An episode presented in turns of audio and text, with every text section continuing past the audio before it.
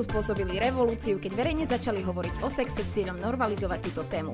Za sebou majú mnoho úspechov a viac ako osemdesiat epizód aj s odborníkmi. Obsah je vzdelávací, ale nechýba mu humor. Prinášajú informácie otvorene pre rôzne vekové kategórie, nedávno začali chodievať aj po školách. Moje pozvanie prijali autori podcastu Sexuálna výchova Miška Chrkavá. Ahoj. A Denis Kendy. Čaute, čaute všetci. No, krásne privítanie. Veľmi dobre sa to počúvalo. Oh. Áno, ďakujeme. Ďakujeme, to bolo jedno z najkrajších práve. Joj, a teraz uh, musím povedať, ako si ma pochválilo, že sa ti páči moja východňarčina. Áno, ja som to hneď na začiatku avizoval, ja totiž to milujem východňarčinu, milujem zaťahovanie a môj bývalý priateľ musel na mňa hutoriť, lebo mi to proste, mne to krásne znie, vy ste ľubozvučný, vy spievate, keď rozprávate, takže ja tak si díky, to veľmi lebo ja... To za málo. Lebo ja sa veľmi snažím, aby v tých podcastoch to nebolo počuť a vždy mi niekto napíše, že stále to tam počujem, ale že fandím ti, že východ super. Ale prečo by si to mala minimalizovať? To je ako keby ja som sa nechcel boskávať s chlapcom alebo niečo také, vieš, že, že nemám, buď hej. svoja. Buď, buď svoja, áno. Denis, inak, ty si úplne, že prvý mužský host tohto podcastu, prosím ťa. Uh, no, u vás sa udiela nedávno taká oficiálna personálna zmena. Uh, pôvodná autorka Vala Frázová sa rozhodla ukončiť svoje pôsobenie v sexuálnej výchove a v plnej sile si ju nahradil ty, Denis, ale ty nie si až tak úplne, že neznáme meno, hej, v súvislosti s podcastom. Miška, ty si ako toto spracovala, že vy ste s Valou boli taký tím, tak se, sexoška je Miška a Vala, znelo v tých komentároch, tak vás posluchači aj vnímali. Vlastne minulý rok, na konci roka oznámila, že chce skončiť s podcastom a Denis to bolo hneď prvé meno, ktoré mi akože bliklo v hlave, takže som na neho išla pomaličky, že neskôr som mu povedala teda, že Vala končí, nech sa mu to akože tak rozloží v hlave, keď som už vtedy hneď ho chcela do podcastu, že som išla na neho pomaly a potom som išla za ním s tým, že čo všetko plánujem a úplne si pamätám, že na začiatku rozhovoru bol taký, že nie, on už nejde naspäť a na konci rozhovoru som ho podľa mňa mojim nadšením stiahla a som nadšená. No chvála Bohu. Denis, ty si teda váhal, keď ťa Miška oslovila. Prečo si nechcel? Ani neviem. Ja som sa na začiatku, keď sme... Zač... Hral si formu. Áno, strúhal som formu. Nie, na začiatku, keď som vlastne uh, robil tento podcast ešte do prvých narodenín, tak som bol veľmi taký... Nazval by som to nedospelý a veľmi som si tak vyžadoval trošku pozornosti a rozprával som kadečo, kade tade.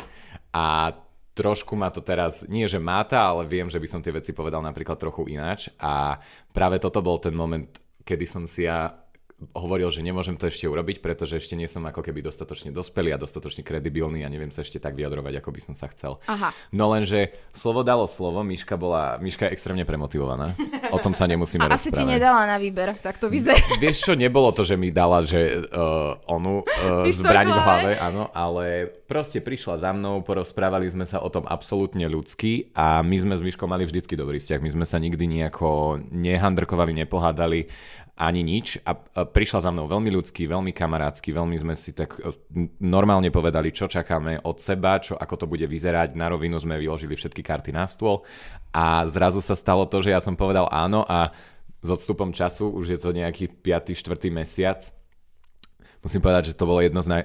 Ak nie najlepšie rozhodnutie, aké som urobil. Dobre, ešte som sa rozhodol fajčiť per- penisy, ale to je skvelé rozhodnutie. Prepačte všetky dámy feministky, ktoré ste tu, trošku som vám, trošku vám hrabem do kapusty. Ja som, ale... ja, o, proste toto je špeciálna epizóda, proste vás očakávajte hocičo. Áno. Hej, hej, prepačte, ale my sme inak akože veľmi uvedomili, toto som len tak e, strúhol, no ale teda toto bolo asi najlepšie rozhodnutie, aké som urobil, lebo vlastne so sexuálnou výchovou prichádza extrémne veľa ďalších vecí, okrem skvelej kolegyne. Aj zodpovednosť. A, áno, a musím povedať, že myslím si, že moje vyjadrovanie dospelo presne do takých sfér, do ktorých malo. Mhm. Ale to ti môže povedať teraz Miška. Ale veľmi pekne si to povedal. Ono to presne podľa mňa je všetko, ako to malo byť. Že celé sa to tak nejak upratalo, že aj ty, keď si vlastne prestal byť k sexuške a teraz, keď si sa vrátil, presne hej, aj že úplne vidno, ako si dozrel za ten čas, kedy si tam nebol a dozrel si akorát v tom čase, kedy to bolo potrebné. Takže je to úplne to zapasovalo proste celé. A s Valou ste sa rozišli v dobrom? Ale áno. O, tam sme vlastne nič tam, ne, ona ani nebolo také, že by skončila, že nejak, že kvôli mne, alebo niečomu takémuto, tam to bolo naozaj kvôli tomu, že ona už nechcela s tým projektom ďalej pokračovať, takže to nič takého nebolo, že by sme sa nejako kvôli nejakým personálnym veciam, alebo tak. Áno. Miška, ty si z tej pôvodnej zakladajúcej dvojice, čakala ste ty taký úspech, aj že ťa to bude raz živiť, lebo si spomínala, že ťa to už živí. To áno, živí ma to, ale určite nie. My keď sme išli s tým prvým podcastom, tak ja si to presne pamätám, že sme ho publikovali asi o polnoci a ja som na druhý deň stála na zastávke a deň predtým som si pozerala, vtedy boli ešte rebríčky na Spotify a bolo tam, že dvesto podcastov sa zobrazuje v rebríčku. A ja som mal pripravený prst, že idem scrollovať, že či sme sa vôbec niekde na konci umiestnili a my sme hneď na druhý deň boli šieste. Počas prvých tých dvoch dní sme boli prvé, alebo ne, neviem, či druhé na Spotify a prvé na Apple Music, alebo nejak takto, proste na tých prvých priečkách sme boli, že hneď. Ale tak sme si mysleli, že to ten prvý, to každý zo zvedavosti, že to sa možno že neudrží. Ale samozrejme, tie ďalšie epizódy už neboli tak počúvané ako tá prvá, ale stále majú veľkú počúvanosť a určite som nečakala, keď sme s tým začali, že ma to bude živiť.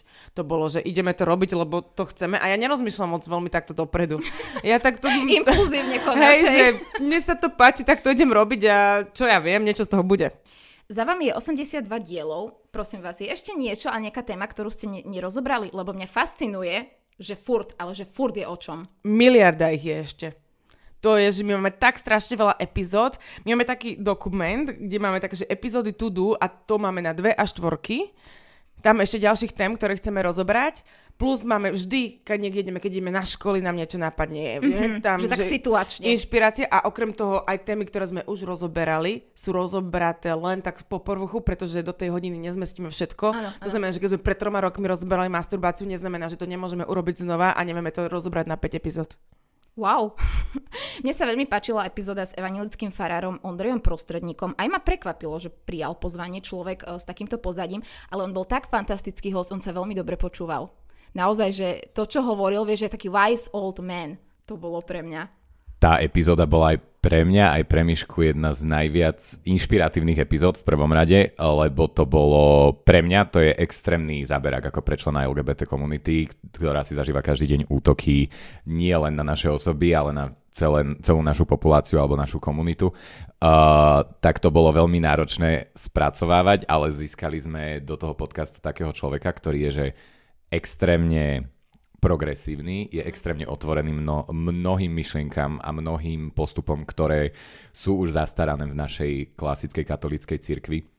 Treba podotknúť, že to bol evanjelický farár pre, a katolícky kňaz by asi naše pozvanie nepri, mm-hmm. neprijal, tam je ano. To trošku striktnejšie. Ja som sa už aj pýtal množ, akože mnoho ľudí, ktorí vyučujú nejakú náboženskú alebo sexuálnu výchovu na školách. Aj v zahraničí to uh, robia ľudia na katolíckych školách, tiež úplne mm-hmm. nie sú otvorení týmto spoluprácam, respektíve týmto rozhovorom.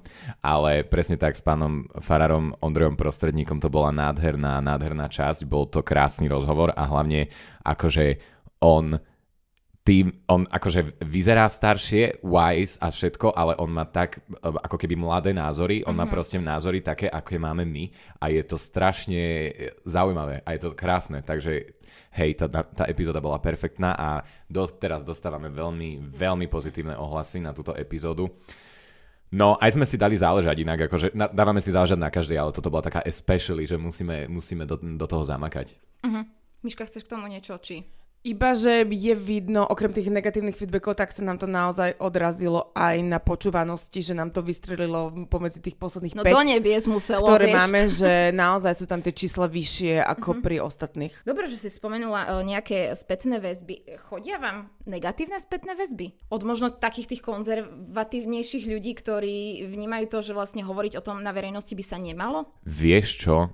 Ani nie. My máme také publikum, že priamo na našom Instagrame alebo na našich sociálnych sieťach nie.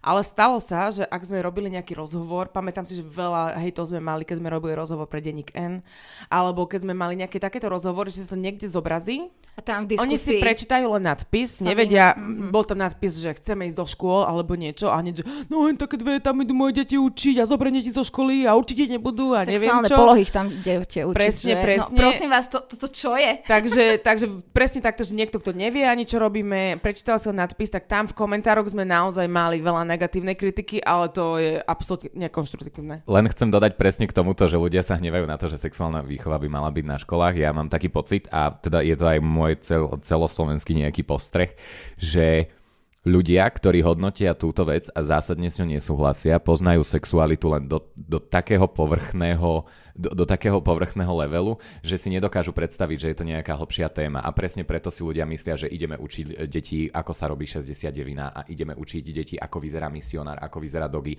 a takéto a záležitosti ukazujeme. A hračky ukazujeme.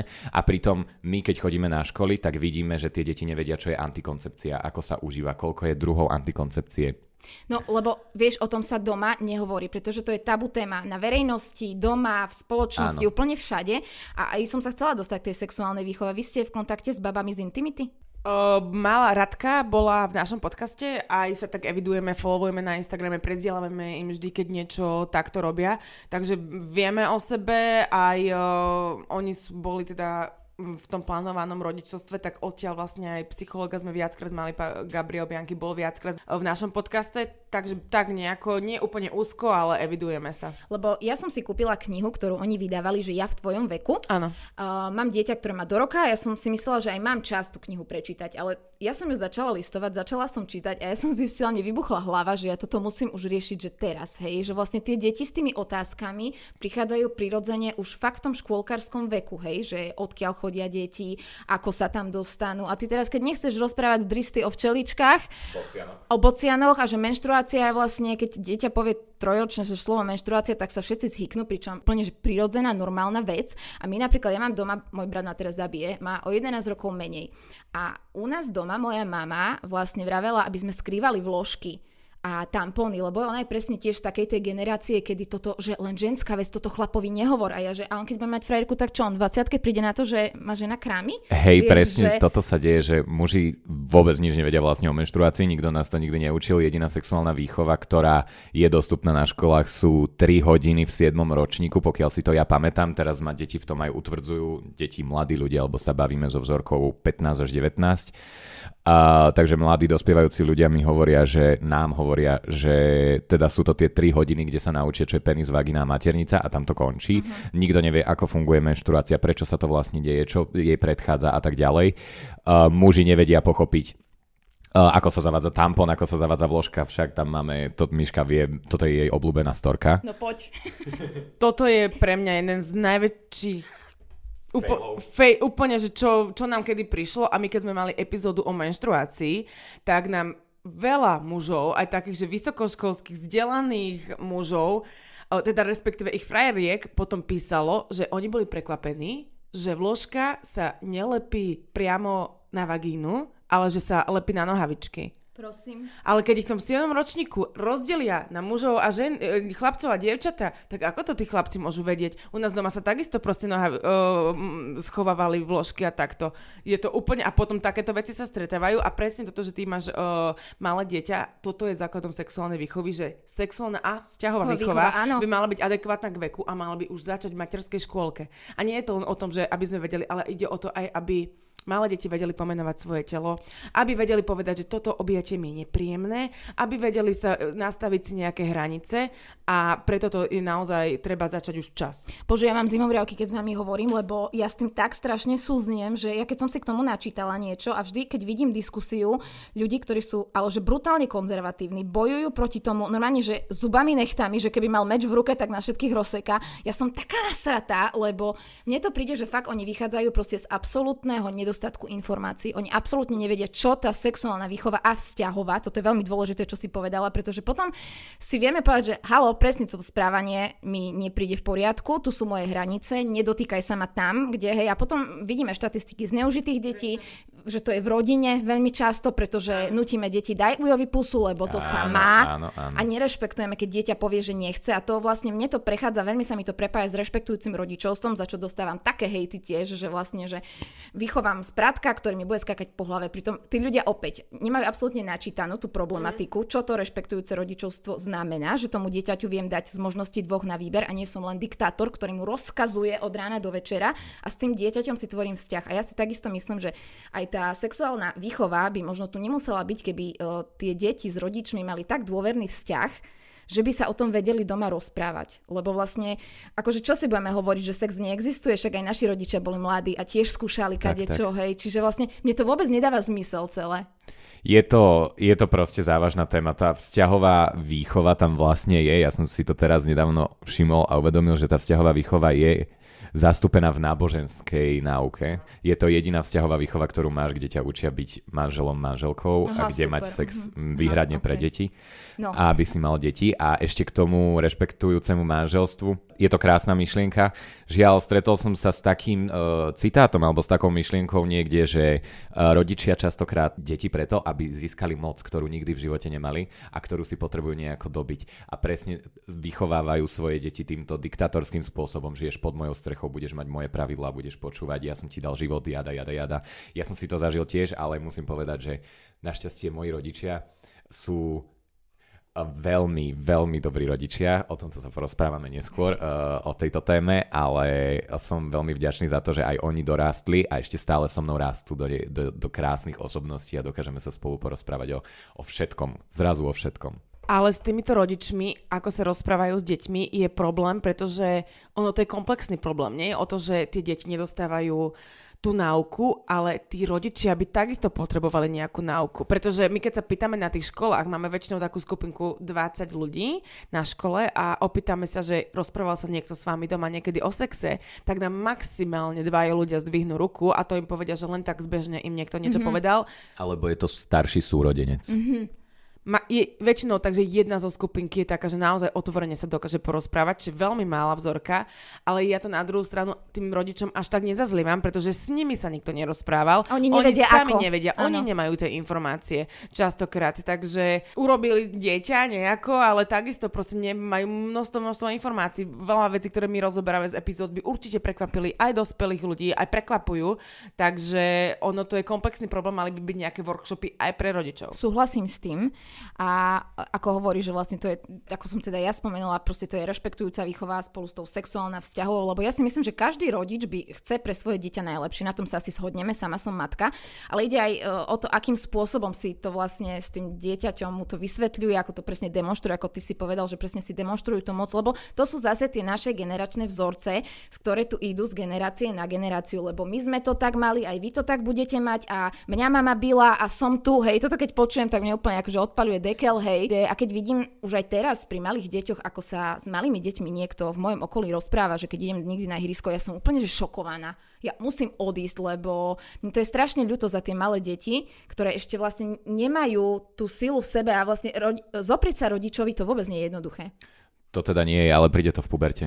Vtedy ono je to, ťa to počká. Do, a potom sa rodičia čudujú, že hej, že, hej, že vlastne, že všetci nás tu... Že vychoval vyvrheľa. Presne. Ale čím to je, vieš, no však to je tvoja robota pätnásťročná. Aj to, aj to, ale myslím si, že uh, napríklad, nie v mojom prípade, ale v prípade mojej rodiny, uh, moja mama urobila všetko preto, aby sme boli dobré deti, aby sme uh, ne... nejakým spôsobom nepadali do nejakých závislostí a tak. Uh-huh. A predsa len sa stalo, že jeden môj rodinný príslušník spadol do drog a uh, bol akože, bolo aj zle.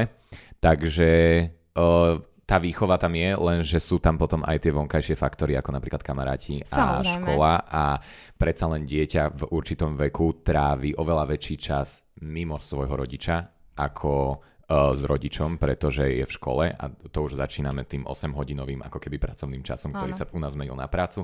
U dieťaťa je to teda škola a tam sú obrovské vnemy, je tam z toho strašne veľa, čo ho ovplyvňuje a dokáže sa dostať do rôznych sfér a rôznych tém a presne na toto úplne rodič zas dosah nemá. nemá. Mm-hmm. Neviem, ako to riešiť, neviem, či sa to nejako dá riešiť, je to presne asi o tej dôvere, o tom, že si vytvorím s tým dieťaťom vzťah, aby mi povedalo všetko, čo chce a všetko, čo potrebuje a aby som asi hlavne nesúdil žiadne jeho rozhodnutie, pretože každý...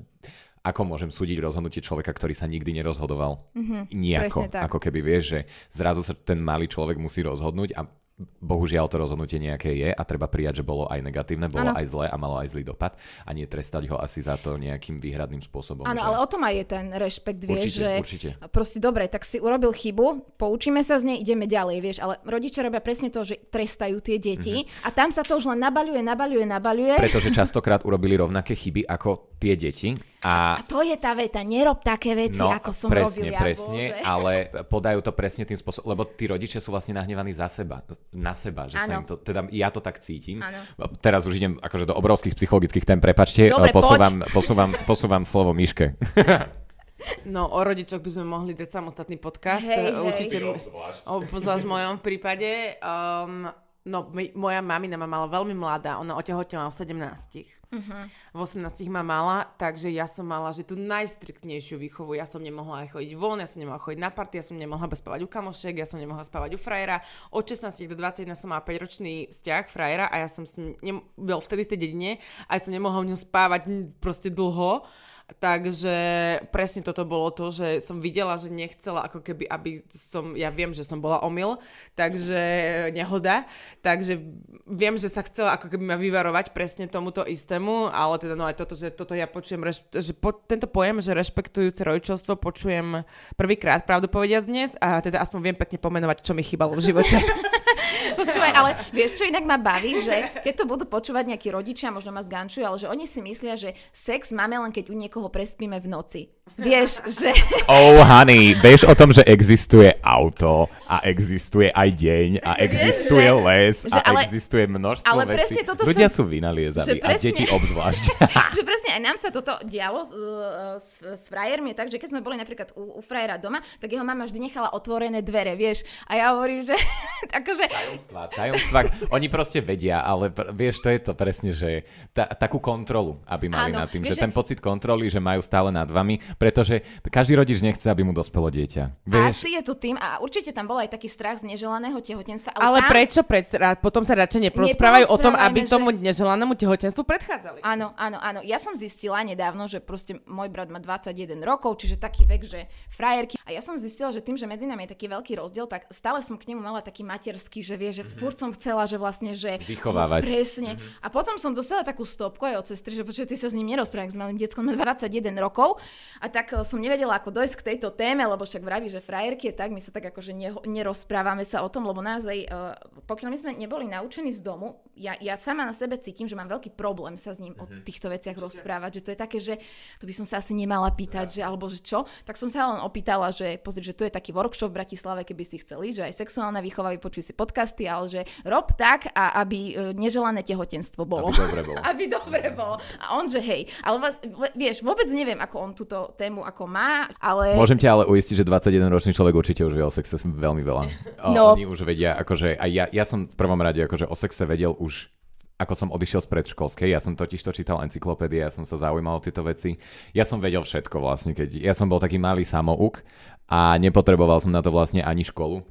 No a... Ale nikto mi nepovedal o tom, že vlastne môžem byť homosexuál. A čo to je? A tieto pocity, vieš, nikto mi, no, nikto tak... mi neopísal takéto záležitosti. To dvadsať rokov dozadu bolo nie, že tabu nad tabu, ale si ja neviem predstaviť. No ale to som chcela, vieš, že vlastne tie deti sa potom zo štatistik, keď uh, som čítala aj tú knihu Ja v tvojom veku, aj som pozerala uh, stránku Intimity, tak zo štatistik vyplýva, že deti sa dostávajú k pornu už vo veku trinásť rokov, kedy oni absolútne nevedia, že čo to je a dokonca im to príde aj nechutné, lebo však to, čo sa tam deje, nie je úplne že realita, povedzme si. Ale že potom tie informácie majú, vieš, že zo, zo zlého zdroja.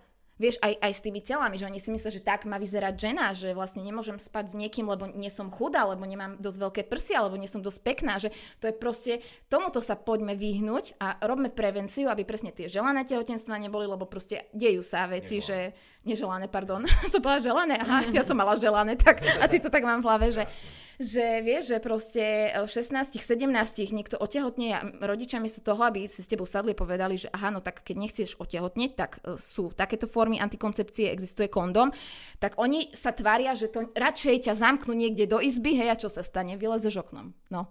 No ja preto to aj to ja vnímam, že tým, že ja som teraz taká vokálna o sexe a vo všetkom, že pre mňa je to taký istý druh rebelie, pretože ma veľmi dlho držali nakrátko. V živote sa o žiadnych takýchto veciach doma nerozprávalo a mne to veľmi chýbalo, takže si to proste teraz takto kompenzujem. Si sa tak utrhla z reťaze. Absolútne, určite. Ale čo sa týka toho porn... Áno, ale čo sa týka toho porna, to je brutálny problém. Aj sme mali akože o tom epizódy úplne ešte, keď sme začínali, pretože sú obrovské štatistiky hlavne u chalanov, ktorí pozerajú porno pred prvým sexom. Aby zistili, že čo ako, hej? A myslia si, že proste toto je realita a normálne sú štatistiky, že niektorí chlapci boli prekvapení, že žena má ochlpenie, pretože v porne nemajú, pretože sú tam všetky vyvaxované mm-hmm. a proste, že takto, a potom všetci muži, že... zbijačka proste, lebo si myslia, že tak to má byť, žiadna predohra, ne, absolútne, mm-hmm. tam sú tie vystrihnuté všetky tie pasáže, my to aj hovoríme deckám, počúvajte, ale to sa stane, možno si aj prdnete pri sexe. Jednoducho to, sa, to sú úplne bežné veci, to je vystrihnuté spor na to, že sa budete otáčať a buchnete si kolenom do hlavy, to je absolútne normálna vec. Mm-hmm. A toto tam v tom porne je vždy vystrihnuté a potom oni absolútne úplne majú z toho traumy. Skreslené predstavy o tom, ako sexuálny život má alebo nemá vyzerať. Počúvajte, mňa zaujíma taká vec, že vy keď máte spolupráce s tými sponzormi, ktorí vám sponzorujú tie... Sexuálna hračka sa to povie? Erotická, pomocka. Sexuálna. To tak, je jedno, no. Sexuálna hračka, erotická hračka, pomocka. No, vy čo s nimi robíte? Ty čo, máš veľkú skriňu doma? A to tam... Mám veľký, veľký šuflík. šuflík. Fakt. Mám veľký šuflík a... A nedávaš kamoškám na narodky? Dávam, dávam, lebo... dávam aj kamoškám, aj tak, ale nemôžem zase úplne rozdávať, pretože častokrát nám dajú niečo a máme dlhodobé spolupráce a viem, že to ešte niekedy v budúcnosti budem potrebovať ukázať, prezentovať alebo niečo. Takže niekedy, ak mám niečo duplikované, tak oh, dávam aj kamoškám alebo tak. Ale um, mám veľa toho a nepoužívam zase mm-hmm. ale úplne všetko, že mám nejakých svojich favoritov a tam to mám proste, ale už som si povedala, že musím si spraviť také jarné upratovanie, všetko si ponabíjať a, a začať a troška možno, že viacej experimentovať, hej. Lebo používam tiež stále to isté. Hej, to je najhoršie, že keď sa ti vybije v tej chvíli, počas, kedy to potrebuješ. Ty vole. To, to by malo byť trestné, to by sa malo, malo, malo by to ukázať, že toto nevydrží ich celý čas. Ja si aj pamätám z jednej epizódy vetu, ktorú mám v hlave dodnes, a síce, že monogamia je vedomá voľba. Uh, f- pani Fabiánová to... Diana Fabiánová. Diana Fabiánová. To som bol podľa mňa aj ja, to bolo na rybe, predpokladám. To áno, to bol live event a to bolo také, že mne vybuchla hlava, lebo ja som to dovtedy mala tak, že však monogamia je normálna vec. Čo ty budeš kde chodiť, keď si so mnou, hej? A že sa tak s mužom na, sebi, na seba pozreli a si hovoríme, že ty vole, fakt, že to je vedomá voľba ešte v tom manželstve, že fakt na tom zamakať. Táto epizóda, keď sme ešte s Valou, keď sa nás ktokoľvek, kedykoľvek za tie tri roky, čo sme to robili spolu, opýtal, že aká je naša obľúbená epizóda, tak to bola presne práve táto. O nevere, akože áno. To bolo, že wow. To bolo, presne to bolo, že aj pre nás to bolo tak... hlavu otvárajúce, mm-hmm. proste, že to naozaj, akože Diana Fabiánová je úžasná, namakaná, ju počúvať, pozerať sa na ňu, ona má takú energiu a také vedomosti, že to je naozaj skvelé, máme s ňou viacero epizód, ale táto presne o nevere bola úplne taká groundbreaking, že veľa zmenila určite v nejakom pozeraní sa presne na vzťahy no. mm-hmm. aj mne. A toto je naozaj pravda, že monogamia, aj je to proste vedomé rozhodnutie, že ja sa rozhodnem, že budem tomuto človeku verná a budem s ním a, a je to proste dennodenná práca a opätovne si to rozhodnutie stále dávať. Áno, áno.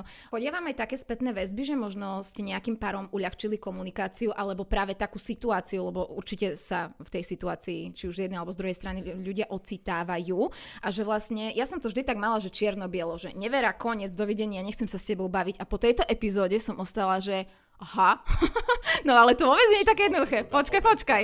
Hej, že... No. Chodí nám veľmi veľa feedbackov presne toto, že ľudia si len v aute alebo doma si pustia nejakú našu epizódu a potom sa začnú s partnerom o tom rozprávať a otvoria témy, ktoré by doma nikdy predtým neotvorili. Presne tak, áno. Ale že im viackrát pomôžu, viac sa otvoria alebo si povedia, že aha, toto, aj keď sa mi nesúhlasia, tak sa aspoň sa o tom porozprávajú.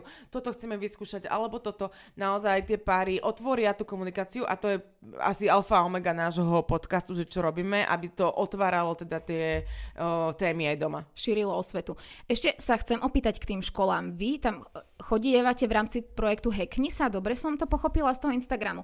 Aké máte spätné väzby od študentov?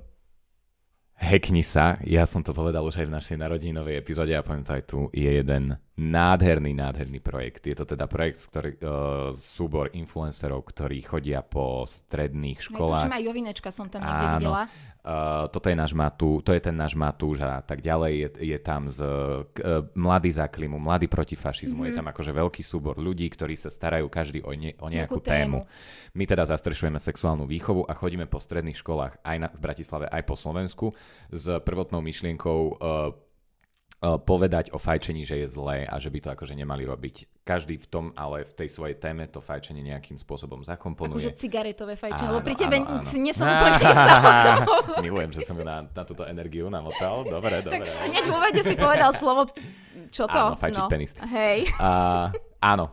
ono vlastne, myšlienka tohto projektu je, že ich namotivujeme nejakými našimi životmi, úspechmi, aby hackli svoj život, mm-hmm. aby nerobili fajčenie a iné zlé veci, ale aby videli, že sa dá žiť aj inak. Áno, áno, čiže motivujete ich. Áno, áno. No a odozvy od študentov, v prvom rade skôr, že aké máme, uh, ak, aké dávame odozvy my im, pretože sú extrémne inšpiratívni. Tí mladí ľudia nám dávajú neskutočne veľa podnetov na nové epizódy, na, na nové formy vzdelávacie aj pre školy, aj pre proste jednotlivcov, aj rôzne ďalšie médiá, ktoré chceme povymýšľať. Je toho strašne veľa, čo nám tí mladí ľudia dávajú. Častokrát sú viac nabrifovaní ako my a čo je najdôležitejšie, vedú spolu medzi sebou diskusiu, diskusiu a, to je a veľmi... nehambia sa. Mm-hmm. Nehambia sa rozprávať o svojich zážitkoch, nehambia sa rozprávať o svojich skúsenostiach a my samozrejme vždycky predostrieme to, že uh, je toto bezpečné miesto, kde sa môžu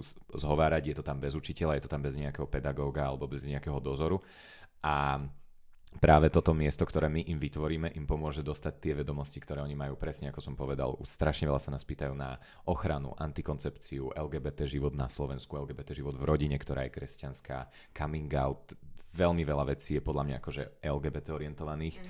A či, som, čo ma strašne teší. Áno. Uh, som veľmi rád, že môžem tieto otázky zodpovedať zrovna ja. A, a som neskutočne poctený, že tí ľudia naozaj nás počúvajú, lebo ja keď som bol malý, Uh, respektíve malý. Keď som bol mladší, bol som na strednej škole, nemal som úplne rešpekt voči takýmto ľuďom, ale pravdu vám poviem, že bol som braný maximálne na nejaké cirkevné koncerty. Toto bol mm-hmm. náš zážitok, vieš. Mm-hmm. Nebolo to, že nebolo to, že prídu nám, lebo vtedy influenceri neboli. Vtedy a vtedy ani tieto témy, herci, hej, ani neboli. No a presne, že ja som komu som ja mohol povedať, že som gej? Na, na základnej škole, kde ma šikanovali. Presne. No och, tak to ma mrzí. Ja si pamätám, že na strednej škole prišla k nám Vera Visterová. Vôbec sme ani nevedeli, že čo sa bude diať tej telocvični. A ona nám hovorila nič proti Vera Visterovej. U nás bol Jozo Pročko. Hej. Wow. Wow, tak to je, že wow. A pamätám si, ako Vera Visterová použila takú metaforu, že sa nás pýtala, že kto má rád akú zmrzlinu.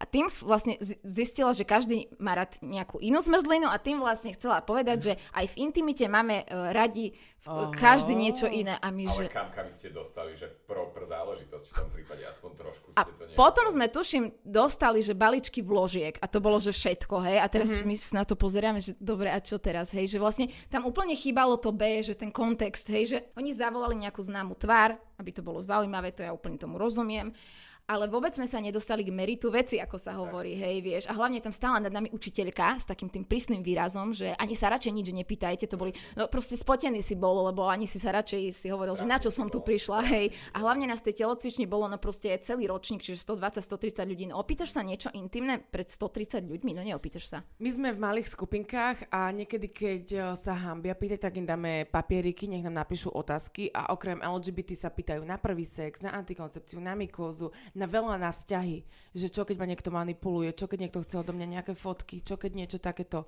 A mali sme dievčatá, ktoré boli znásilnené, ktoré nevedeli to s partnermi vyriešiť.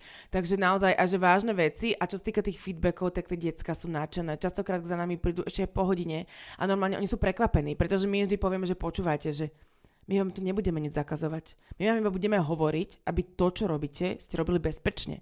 My vám nebudeme hovoriť, že neposiela nudes. Ja ti poviem, ako posiať nudes, ale by si ju posielal bezpečne, aby sa v živote ťa nedobehlo. Lebo ja viem, že to robiť budeš, nebudem ti hovoriť, že to nemáš mm-hmm, robiť, preto mm-hmm. nebudem proste však, a ja to robím. Proste...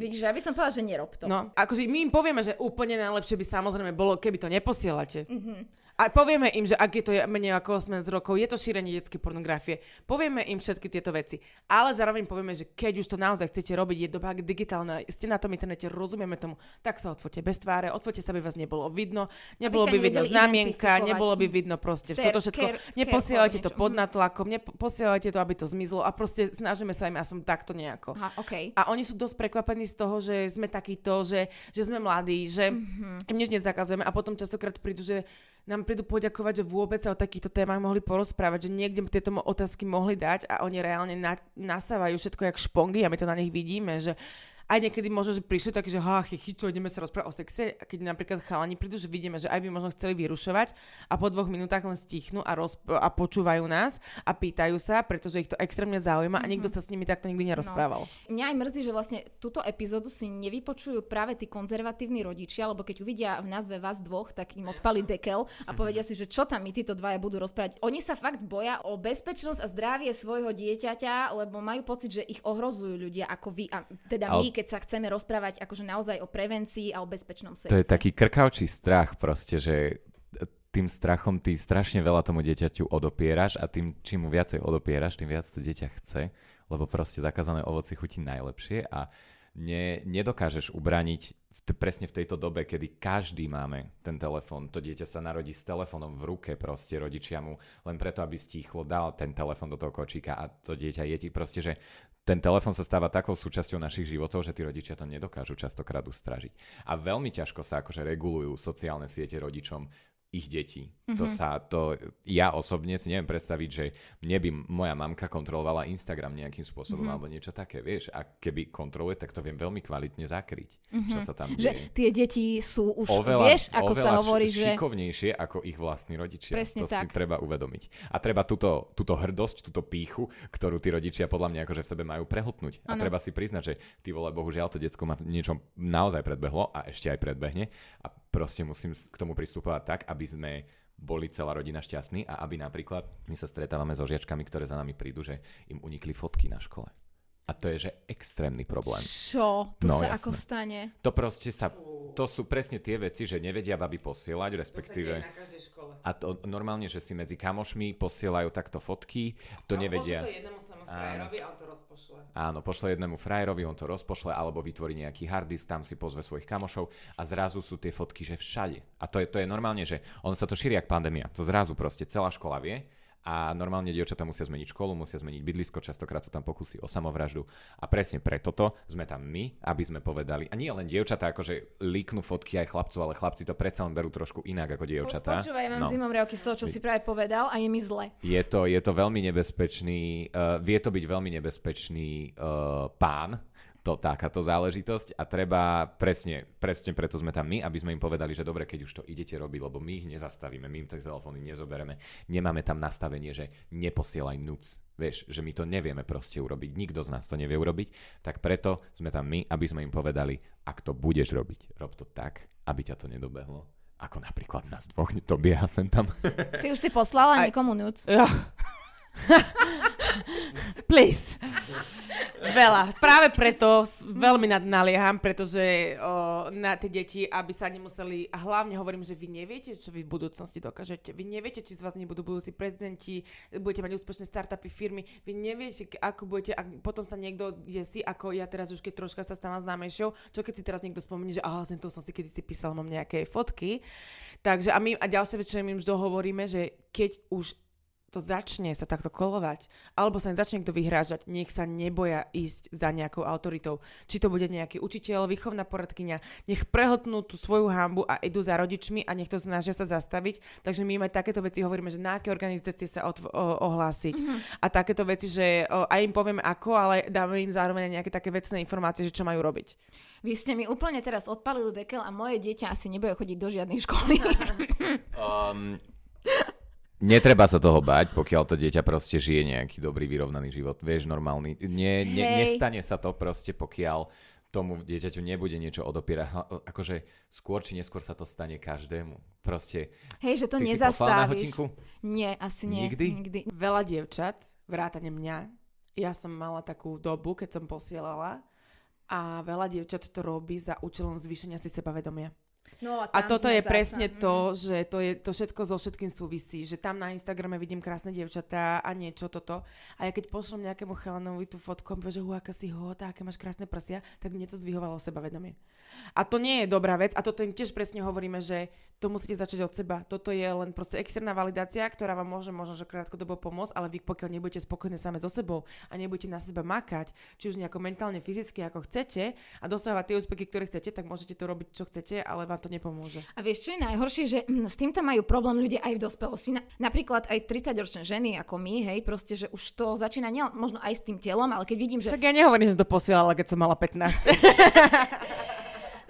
Ale, ale vieš, že vidíš presne na Instagrame, že iní majú lepší život, zvládajú materstvo lepšie a proste ty tam sedíš a si hovoríš what the fuck proste, prečo sa mne toto deje, prečo ja tak nevyzerám, prečo, že vlastne, že to naozaj to je v tom, že rodičia by mali naučiť tú sebahodnotu toho dieťaťa úplne, úplne fakt, že odmala, že si dosť dobrý. A hlavne, ak sa teda ideme opierať aj od sociálne siete, treba povedať, že Instagram je filter šťastička, tam sa proste...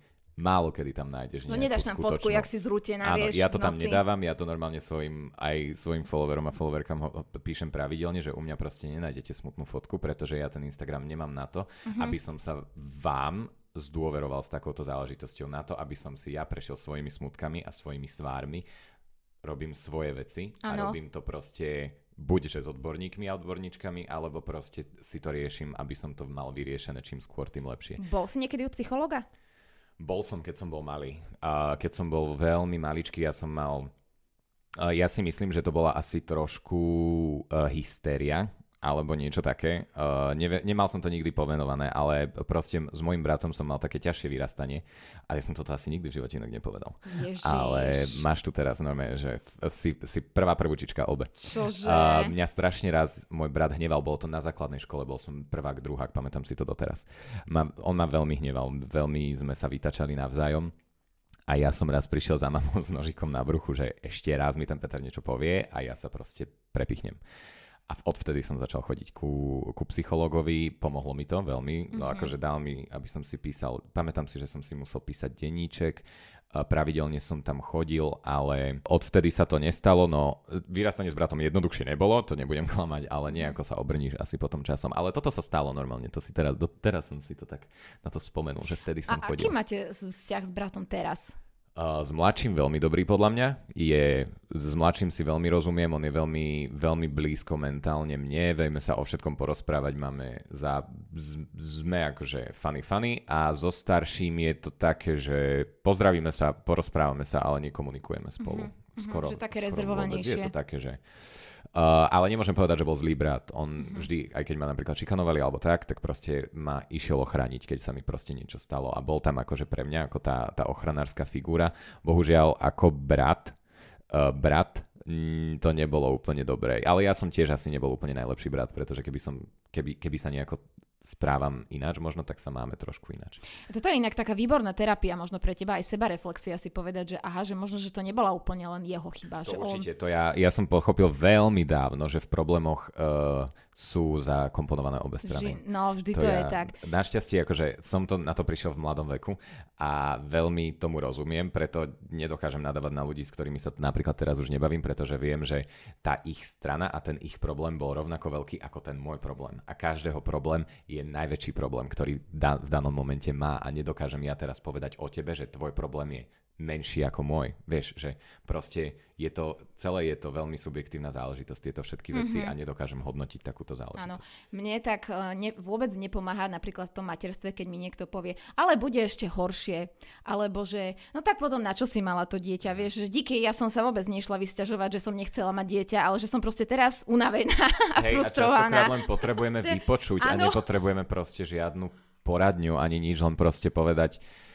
vypočuť, naozaj je to len o tom a častokrát je dobre sa aj opýtať. Ja som to videl teraz na Instagrame, to je nejaký taký psychologický akože postup, že keď niekto má problém a príde sa ti vyspovedať, tak sa ho normálne na rovinu opýtať, chceš riešenie alebo, alebo chceš byť vypočutý. Presne tak. Alebo vypočutá. A ak, ak ti povie riešenie, tak sa môžete o tom začať spolu, spolu rozprávať, reflektovať na to, ak chce byť vypočutý, objať, všetko bude ok, alebo ani nepovedať nič, len objať, byť tam proste pre toho Presne, človeka. Presne tak, a toto máme veľký problém my tak v spoločnosti celkovo s tými emóciami sa rozprávať, oh, lebo nie, chlapci neplačú, na verejnosti máme byť len my poslušné a tieto, tieto vzorce, tu by sme sa tu fakt, že mohli do, do zajtra rozprávať o tom.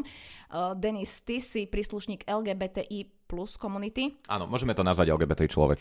Hej, čo znamená tá skrátka? To sa ma opýtal môj muž, ja uh, som nevedela. L L lesbian, G, G gay, B bisexual, čiže bisexuáli, el gé bé té trans, el gé bé té kvé queer a el gé bé té kvé í je intersexuals. No tak teraz som zistila, že úplne blbotú skrátku píšem. Je to el gé bé té kvé í niečo... alebo el gé bé té... Nie, kvé í. kvé í plus. Aha, a plusko sa... sú vlastne všetky ostatné... ostatné. Um, komunitky alebo všetky ostatné sexuality, ktoré sa objavili. Miška ti chce trhať mikrofón. Áno, lenže my sme toto riešili, keď veľa máme takýchto epizód a najčastejšie netreba písať úplne tú dlhú, tak. Stačí el gé bé té plus. el gé bé té plus. Alebo... OK, áno, dobre. Stačí to takto. Ako sa žije tebe na Slovensku, keď si oh, príslušník tejto komunity? No, vzhľadom na to, že uh, sme systematicky diskrimin- diskriminovaná komunitka, uh, sa mi nežije dobre. Som čím ďalej tým viac frustrovaný, ale v bratislavskej bublinke musím povedať, že sa žije perfektne. Uh-huh. Ja som teraz nedávno bol v Košiciach na jednej tanečnej súťaži a po strašne dlhej dobe som si zažil, že na mňa zaziapal niekto, že som buzerant. A že... že a bol to opitý človek. A ja som bol aj oblečený ako heterák, aj všetko v poriadku, som mal korunku, lebo som išiel s dievčatami, proste korunku na hlavu, lebo som išiel s dievčatami, vyhrali prvé miesto, boli sme šťastní, išli sme... A proste týpek opitý na mňa začal zjapať, že som buzerant a ja som tak ostal, že však a čo? No. A, a, a povedz mi niečo, čo neviem, mm. alebo povedz niečo, čo nevie žiadne okolie teraz o mne. Však... Chcel, vieš, to je také, že asi chcel byť zaujímavý. Ale prečo proste nemá... títo ľudia to majú... Po... Neviem, no. Prečo musíme adresovať? Ja tiež na ňo nezjapem, že je hetera, heterak no, pojebaný, no, alebo no. Čo, prepáčte mi za, za, za výraz, ale... Vieš, že toto nerobím. Stalo sa mi to potom, keď sme odchádzali z Košic, sedeli sme vo vlaku, ja som sa hladkal s obsom, bavil som sa tam s babami, ja som bol vedľa dievčat, vedľa mladých, trinásť, jedenásť až trinásť ročných dievčat a týpek oproti mne krížom pil corgoň, vieš, v plechovke a zrazu sa postavil a začal, že ty tiež nie si ako tento pes, ty nedáš proste obyčajnej súke, že? A ružové nohavičky máš? A ja, že... Kámo, čo? Proste, prečo? Čo sú toto za sedláci? Toto je akože bez pardónu, to poviem. Ale že prečo, že... vieš? A potom bol, teraz nedávno bol zas... Uh, to vám, takto vám to len priblížim. To, čo som zažil na, na základnej škole, to je extrém. Ale uh, teraz som bol... Išiel som sa prejsť s kamoškou, alebo sme išli desi na drink do Bratislavy, do jedného nášho obľúbeného podniku. A bol futbal, a hral Slovan. A išli, uh, išla skupina, to boli chalani, ktorí mohli mať sedemnásť až dvadsať rokov, ktorých sa ja nemám čo bať. Ja sa nemám čo bať takých ľudí. Ja keď som mal, ja keď som mal sedemnásť až dvadsať a išiel popri mne dvadsaťšesťročný človek, ja som takto sklopil ušitý kokos, nech sa na ňo ani nepozriem a utekal som. Ale to ti potom poviem, prečo sa to vlastne dialo. No a zrazu táto skupinka, my sme si kráčali absolútne bez ničoho, bez, bez žiadnych... Bez žiadneho slova som nič nepovedal a týpci zrazu takto štyria ma ako keby obklúčili, že som sa stal súčasťou tej skupiny tých pätnástich chlapcov a jeden sa takto vedľa mňa postavil a začal sa na mňa zaháňať. A ja som nevedel, čo mám urobiť. Vtedy nevieš, čo máš urobiť. Je tam pätnásť ďalších chlapcov, ktorí sú v prvom rade opití, v druhom rade zjapu Zig Heil, v treťom rade proste, hoci čo by som tam ja urobil, opýtal by som sa ho ako sama, tak mi v momente... Jedno v prísluši. Momente, mm-hmm. a nie len on, mm-hmm. tam by to bola, že to sa stalo teraz nedávno, po strašne dlhej dobe sa mi to stalo. Ja podľa mňa návonok nevyzerám ako, ako homosexuál, čo ani nie je zlé, keď niekto vyzerá ako homosexuál. Nosím crop topy, keď idem na akciu, nemám s tým vôbec žiadny problém. Mm-hmm. Milujem svoje telo, milujem svoju homosexualitu, milujem s- svoju osobnosť, ale toto ti dá normálne pocítiť, že ty si dávaj pozor, čo robíš. Ty si dávaj pozor, čo si oblečieš a ty si dávaj pozor, čo a ako povieš kde. Mm-hmm. Vieš. Ale ľudia z druhej strany si vôbec pozor dávať nemusia. Hej, a to je, vieš, že to je presne to, že ja napríklad vôbec nie som príslušnička tejto komunity, ale mám takú obrovskú empatiu voči vám, mám plno kamarátov. To je krásne, v tom. Ďakujeme. A ja si neviem predstaviť, že toto by sa stalo môjmu synovi. Ja, ja neviem, aký hnev a aká vlastne, nes, lebo to je, ob, to je obrovská nespravodlivosť, mm-hmm. čo sa vlastne vám deje. Aj to, že sa nemôžete brať, že vlastne nemôžete mať vyriešené tie právne veci. A na toto sa tak zabúda, že vieš, že aj z tvojej výplaty sa dáne sťahujú. Ale ja som tu, presne, a toto povedala Zdenka Studenková po teroristickom útoku, v ktorom to... mimochodom zomrel môj najlepší kamarát, ja som mu prvýkrát kama, kamautol, to bol prvý človek, ktorému som v Bratislave povedal, že som homosexuál, zobral ma na svoju prvú gay diskotéku. A strašne to bolo, keď sa toto stalo, ale jednu vec vám poviem, že ja som od prvého momentu vedel, že tam on je, lebo on tam trávil tak strašne veľa času. Bol to Jurko. Nebol to Matúš, bol to ten Jurko. Matúša som úplne nepoznal, ale oni boli veľmi blízki priatelia. A uh, To, to som chcel povedať, že Zdenka Studenková po, po tomto teroristickom útoku povedala, že prečo ja mám platiť rovnaké dane, prečo ja mám platiť rovnaký nájom, keď nemám rovnaké práva. To je napríklad ten útok, ktorý sa stal, ja nemám pocit, že by sa niečo vôbec zmenilo na Slovensku. Zlatko, ešte sa to zhoršilo. Hej, tam prišli, že... prišli tam absolútne smiešne zákony o nejakom spolunažívaní, ktoré sú vlastne akože už teraz funkčné, nič to nemenilo poriadne. To, že nám teraz stále hovoria, že Boris Kolár stále, na stále nazve akože, že sme chorí, alebo že sme nezdraví, že si arcibiskup do piči, pardon, toto mňa to vie strašne rozohniť táto téma, že si nejaký arcibiskup do svojej diecézy pošle pastierský list, kde spochybňuje to, že sa v tej teplárni brali drogy, že ako môžeme vedieť, že tí chlapci nebrali drogy, ešte ich nazve chlapci, keď jeden bol nebinárna osoba a druhý bol, uh, a druhý bol bisexuál.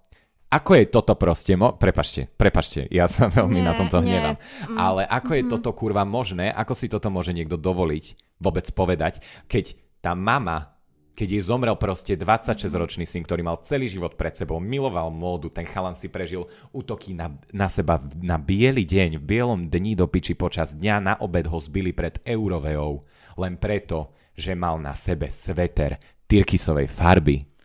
Prišiel na políciu a čo mu povedali? My už ho nenájdeme, toho chlapa. Sme do piči. No. Pardon. A zás, prepačte, ja som na toto veľmi nahnevaný, čiže v bratislavskej bubline sa mi žije super. Ja mám svoje okolie, ktoré je veľmi chápavé. Ja mám akože veľmi... Uh, my ich voláme straight allies. To sú akože... heterosexuálni kamoši našich komunít. Ja sa bavím so športovcami a ja musím povedať, že osobne, keď som mal dlhé vlasy, ja som sa aj volal Ježiš a trošku som asi vytačal tú tak. opačnú. A ja som trošku vytačal tú komunitu, ale ja som strašne veľa heterosexuálov zo nejakej um, športovej komunity otočil v názoroch na nás. Mm, že Bohu, no. Ja som poznal človeka, ktorý robil box a ktorý bil gejov. On normálne akože ten chalan bil gejov na diskotékach. A ja som ho naučil sa objímať. Ja som ho naučil proste chápať tých ľudí. Ja som ho naučil nenadávať na nás a tak ďalej. Prečo je v nás taká zloba? Uh, nie je to zloba. Ja si nemyslím, že je to úplne zloba. Ja si skôr myslím, že je to strach. Čo? Um, pretože uh, dávam to za vinu médiám a politikom, ktorí nás opisujú presne tak, ako nás opisujú. Všetci uh-huh. vidíme na prajdoch nahých ľudí. Vidíme, vieš, neukážu ti na prajdoch tie šťastné tváre, ktoré tam proste kráčajú, ktorý, ktoré one, ale ukážu ti ten extrém. Ale pre mňa ten extrém nie je zlý, pretože je to jediný moment a jediný deň v roku, kedy my môžeme ukázať, kto naozaj sme. Uh-huh. Lebo dovtedy ja musím chodiť oblečený ako heterák, aby na mňa sa niekto nepozrel, aby na mňa niekto neukázal prstom, aby na mňa niekto cez kašel nepovedal, že som buzerant vyjebaný, alebo aby na mňa niekto niečo nehodil. Mm-hmm. No, ja ani neviem, čo na toto povedať, lebo si neviem predstaviť uh, žiť taký život. A vieš, ty hovoríš, že v bratislavskej bubline, ale proste ľudí z tejto komunity je po celom Slovensku veľa. dvadsaťšesť percent čo oni robia? Našej populácie slovenskej sa hlási k homosexualite. Včera som robil práve a až štyridsaťšesť percent sa mi zdá, že si zažilo útoky alebo sa bojí. Vieš, a to je proste, kde to my žijeme, že ideme tu druhých trieskať za, za to, akí sú, že ako chodia oblečení, veď to je úplne, ale že cestné. Tu vo vnútri, to nevieš zmeniť, akí sú vo svojom vnútri, vieš, vonkajšie, vonkajšie javy dokážeš absolútne jednoducho ovplyvniť, dokážem, nechal som si narásť fúzy, začal som sa obliekať proste trošku ináč, vo všedné dní by na mňa proste nikto nepovedal, že som, že som homosexuál alebo že som gej, ale v proste zas, ja som človek, ktorý um, sa s tým naučil žiť, vieš, proste, mm-hmm. že ja som sa naučil žiť s tým, že som výrazný, s tým, že sa proste na mňa ľudia pozerajú. Častokrát som si to sám vydobíjal, tú pozornosť. Potreboval som ju, lebo sa mi asi nedostávala, keď som bol malý.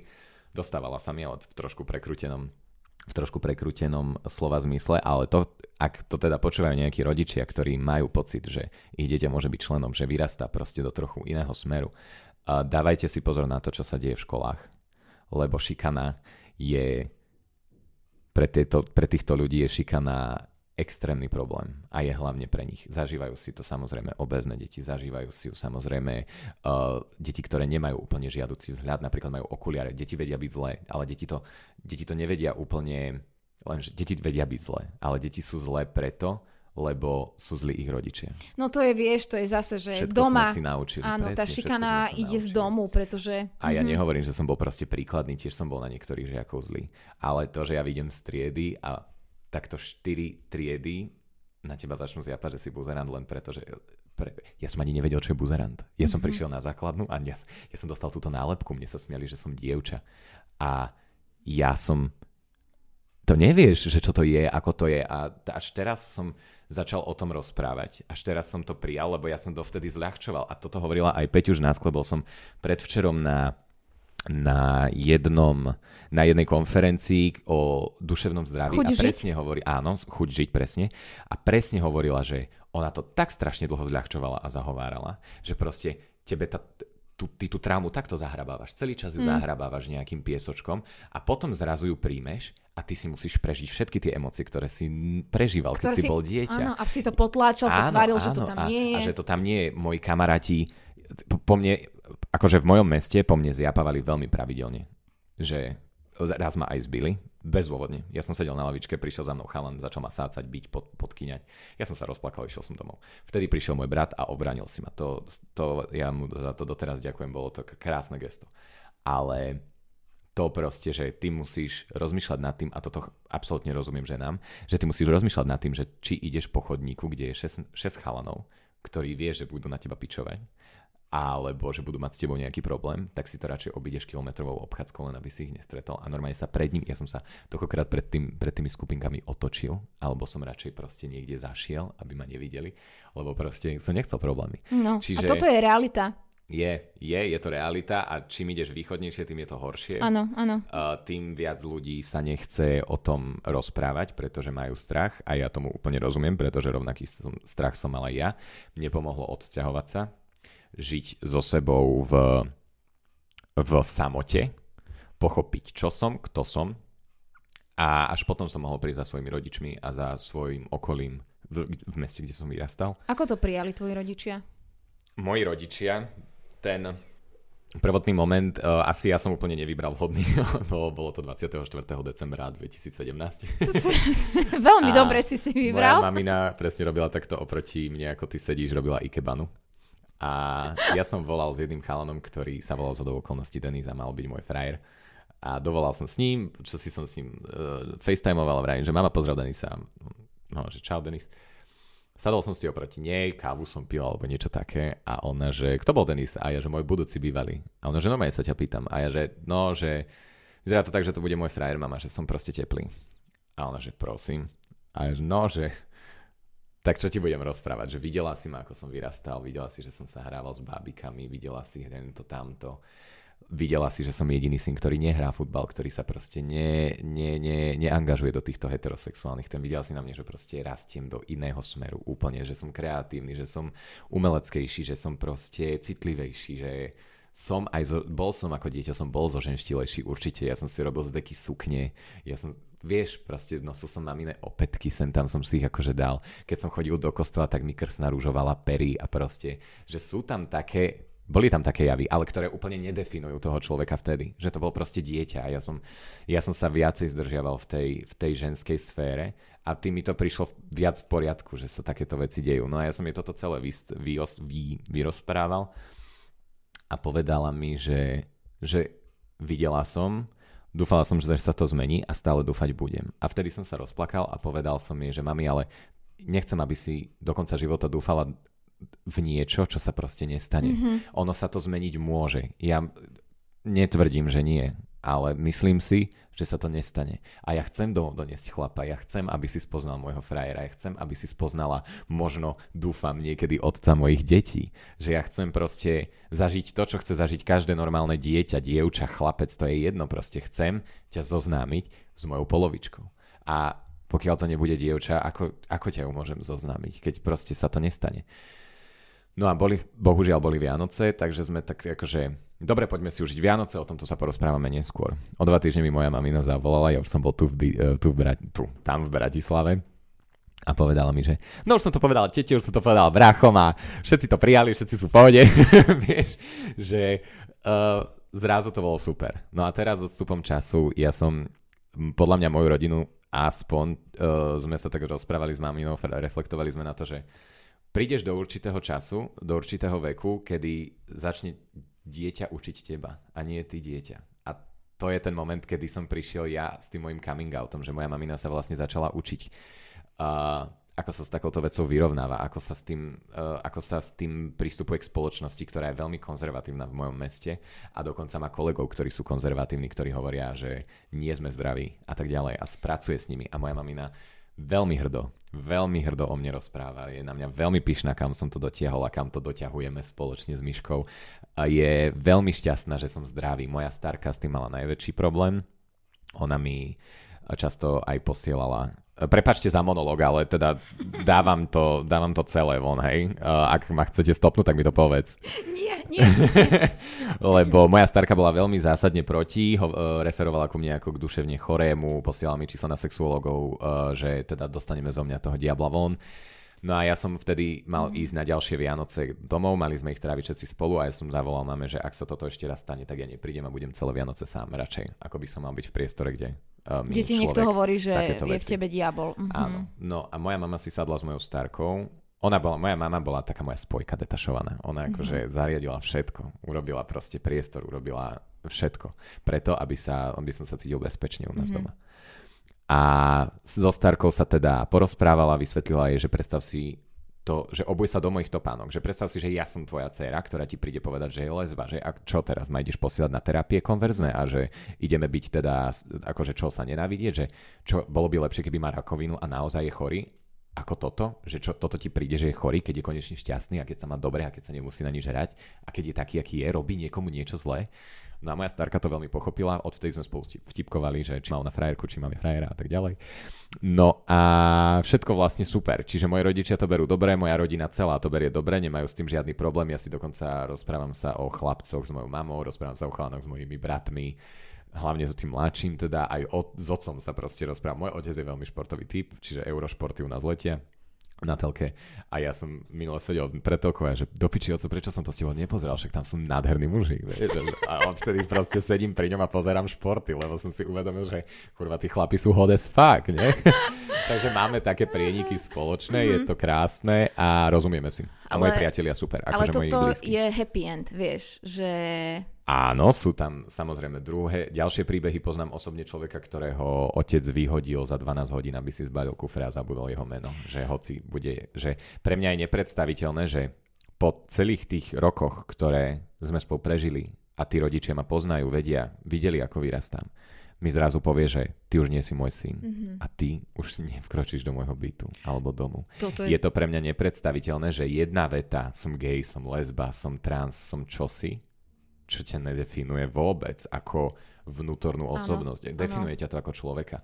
Je to jedna z definícií tvojich, ale nedefinuje ťa to ako, uh, ako hrozbu, ani ako nejakú zlotu, tak uh, dokážu za zlomok sekundy sa otočiť z lásky, ktorú k tebe prechovávali, na nenávisť spojenú so strachom. Pre mňa mm. je to nepredstaviteľné a ja by som si strašne želal, aby každé dieťa zažilo také prijatie v rodine, ako zažívam ja. Mm-hmm. Aby si žiadne dieťa nemuselo siahnuť na život len preto, že sa bojí povedať svojej rodine, svojim blízkym, že, že je niečo. Že, že my sa bojíme povedať, že sme. Chápeš? Že to je... Znamená, že ja som. Ja som gej. Ja som, ja som bisexuál. Ja som akože niečo medzi týmito všetkými skratkami. Ja nemám problém s ničím.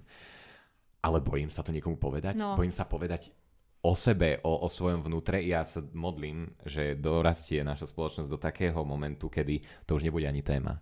Kedy tie deti začnú vyrastať už len také. A nebudeme sa nikoho pýtať, že či si doveze domov die, dievča, chlapca alebo trans človeka. Toto by sme tiež mohli rozoberať uh, Áno, prepáčte zajtra. Za monológ. Bože, Nie. Dúfam, že som vás neuspal.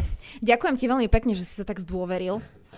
A som veľmi rada, že ty si v rodine prijatý a naozaj ma mrzí, uh, ak to v rodine niekto má tak, že prijatý nie je. A že ho rodičia vyhodia z domu, neviem si to vôbec, absolútne si neviem predstaviť, že by som niečo také robila svojmu dieťaťu. To je pre mňa, že je mi až, až do plaču z toho, mm. že niekto je schopný vlastne svoje dieťa odvrhnúť, vieš, lebo to je fakt odvrhnutie yeah, svojho yeah, dieťaťa. Yeah. No vy verejne hovorievate aj o tom, teraz Miška nastúpi na svoj monológ. Stále som tu v aute.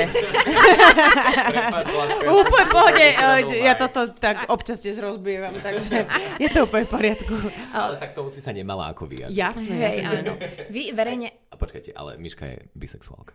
Áno, áno. Čiže je členom el gé bé té. ale táto Miška. Ja, lebo ja som tiež Miška. Ja, aby... áno, áno, moja Miška, moja Miška kolegynka. Áno. Vy verejne hovorievate aj o tom, že nesúhlasíte s obmedzovaním ženských práv, ktoré by som chcela podotknúť, že sú stále ľudské práva a toto tiež by nemala byť vôbec akože téma na debatu. Bohužiaľ je v našej spoločnosti. Prečo my sme sa dostali do takého stavu ako krajina, kde politici narábajú so ženským telom ako so silným nástrojom na manipuláciu? Ja vlastne ani neviem. Bodaj by som vedela na toto odpoveď, ale naozaj to, čo aktuálne...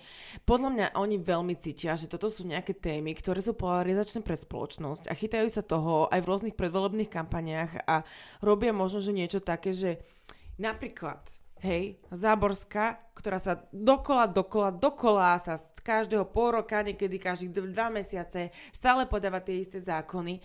Ona bohužiaľ tomu proste verí. To je jej no, presvedčenie. No toto je asi na tom najhoršie. To, to ona verí v to, že robí najlepšiu vec, ktorú môže robiť. A toto je to najhoršie. A tu je problém v tom, že a tiež ako sme mali tú epizódu s tým evangelickým faránom, je to super, verte, verte v Boha, ja tiež verím v Boha. Ale ide o to, že ja nechcem, aby teraz proste moja viera ovplyvňovala politické rozhodnutia. A toto je ten problém, ktorý nastáva v našom parlamente, že na základe nejakých sčítaní oni si myslia, že to je väčšina ľudí, ktorí sú kresťania, čo už dávno nie je pravda. A o, myslia si, že konajú nejak v, vo viere väčšiny, tak majú na to nejakú akože, že môžu to robiť, tak o, sa snažia takéto veci, ale to je absolútna, ale oni naozaj, to pre nich nie je, že to je vec názoru. Ja toto veľmi dobre viem, pretože ja mám takéhoto otcina a veľakrát som sa bavila na všetky tieto témy a to je, že treba tu pochopiť, že to nie je pre nich vec názoru. Pre nich je to jeden jediný fakt, napríklad toto, pre nich je proste potrat, vražda. To nie je, že to je vec názoru, nikto si to dá, nikto si to nedá, je to toto, toto, toto, toto. Pre, pre nich je to proste vražda a s nimi nepohne nič iného. Hej, ale napríklad teraz e, v Poľsku už zomrela ďalšia žena Áno, na ja sepsu, viem. Hej. A tu akože kamaráti končí všetká sranda, že prečo my vlastne... Do toto toho je... tlačíme ženy, že vlastne... Ja som aj čítala taký nadpis, kde bolo, že vlastne že život toho plodu bol nad tú ženu. Proste mne sa zastavuje úplne rozum, uh, pretože aj napríklad čísla u nás na Slovensku na potratoch akože klesajú. Áno, hej. Prečo my toto tu riešime? To stále kle... Prečo? Prečne. Lebo ja som videla napríklad pani Záborskú, ktorá bola v rozhovore zo zet ká há, tam rozprávala o tom, o, že ona vlastne nesnaží sa obmedzovať tie interrupcie a jak vlastne my tu máme tie deti vychovávať. My pre deti nemáme školstvo, máme rozpadnutý zdravotný systém. Chcela by som povedať a pozdraviť pani Záborskú, ktorá rozprávala o tom, že ona je členka lekárskeho výboru. Ja mám dieťa malé, žijem v krajskom meste a keď s ním chcem ísť k nejakému odbornému lekárovi, tak krížom krážom cez celé Slovensko, pretože mi ho žiaden lekár nevezme. Akú my tu máme? Aké máme podmienky pre tie rodiny s deťmi? Toto je ten problém. Prečo toto že, neriešime? Že oni sa volajú, že sú pro-life, ale keby boli pro-life, tak ten life podporujú. Sú väčšie dávky pre mami, pre slobodné mami. Je tam naozaj to zdravotníctvo, to školstvo je úplne inak vystavené. Teď, teď ženy majú oveľa väčšiu podporu a pro-life iba je to, že aby sa muselo narodiť proste fakt, že nútený pôrod proste, tak to naozaj nie je pro-life, pretože ten live začína až potom a to ich už absolútne nezaujíma. A ďalšia vec, že interrupčná tabletka, ktorá reálne ženám proste akože zachraňuje životy a zdravie, pretože taký retáž tam vzniká ako väčšie percento pravdepodobnosti, že ten potrat nastane. Toto keď si človek prečíta, ja proste, kde sú všetci tí pro-life? Prečo vlastne sa nerozprávame o dátach, o faktoch, Presne. o proste, o naozaj relevantných údajoch, ale že nie, proste potrat. Lebo oni si to tak predstavujú, že my ženy chodíme z dlhej chvíli na potrat, vieš, proste.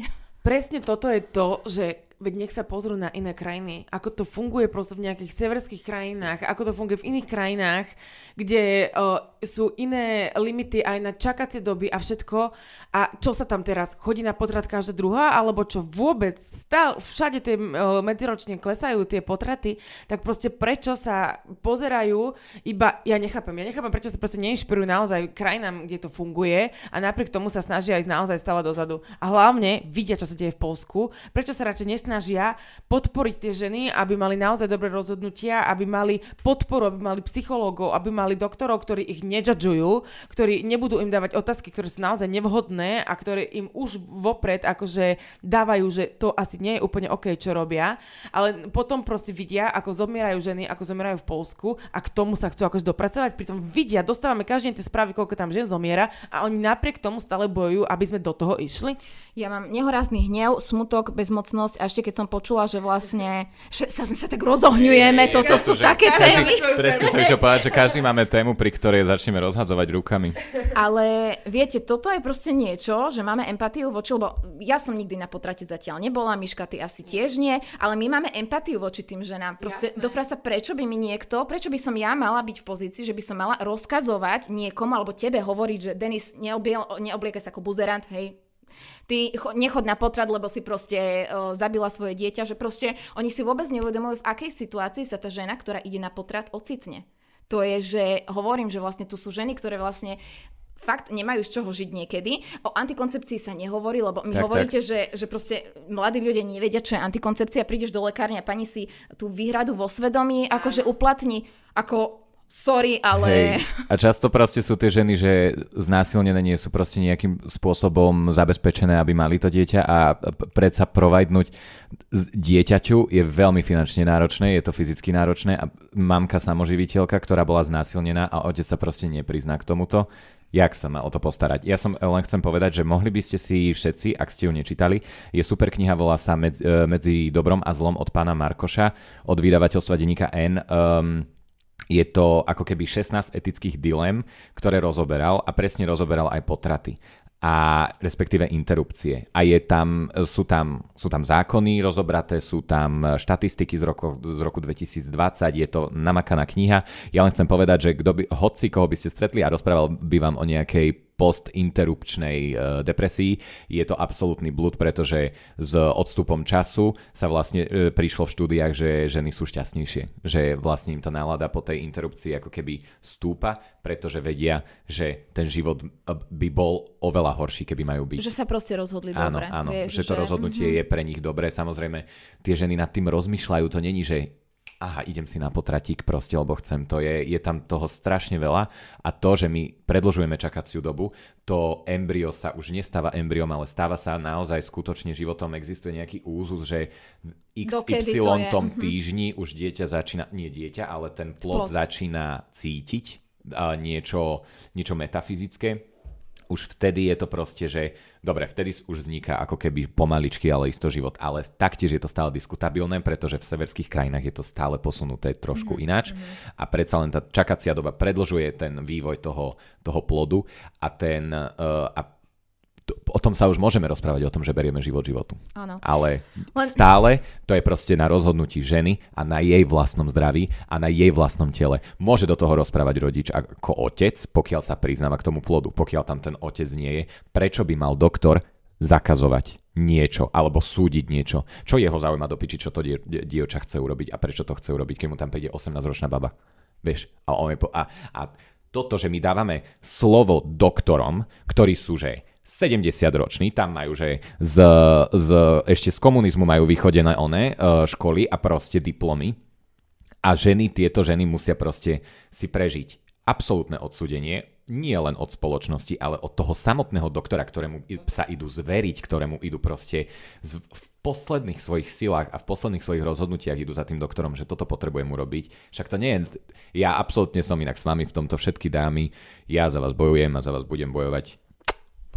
No, toto je, ale nie je to len, že príde osemnásťročná dievča, ktorá je znásilnená, no, ale môže to byť štyridsaťpäťročná žena, ktorá má už dve deti a proste vie, že si to tretie nemôže dovoliť a myslela si, že už sa nič nemôže stať. A že má chlapa, ktorý proste sa nevie postarať, vie, že proste a my tu stále do frasa poďme bičovať v tej spoločnosti ženy a chlap, kde je v tejto diskusii otec dieťaťa, no, lebo presne si spomenul matky samoživiteľky. My sme dvaja, máme jedno dieťa a poviem, že fúha, akože no, my žijeme, sa snažíme akože recyklovať veci, môj syn má deväťdesiatpäť percent vecí z druhej ruky a my sme vytrepaní, koľko peňazí nás to stalo. Ak pokiaľ chcem dať svojmu dieťaťu samozrejme lepšie, zaplatiť vzdelanie, zabezpečiť že komfort. zabezpečiť komfort, aby proste nechodilo hladné, smedné, o, s deravými vecami. A proste ja som úplne šokovaná z toho, že keď my sme sa rozprávali s manželom o dieťati, tak ja hovorím, že ale však my toto druhé si momentálne ani dovoliť nemôžeme, že proste kto ho bude živiť, lebo to nie je sranda. Teraz jasné, dieťa ide do škôlky, chceš aj lepšie vzdelanie pre dieťa, aby malo lepší život, nie? Akože nejde o to rodičom, lebo mne príde, že áno, že to je také vedomé rozhodnutie do toho rodičovstva ísť s tým, že vlastne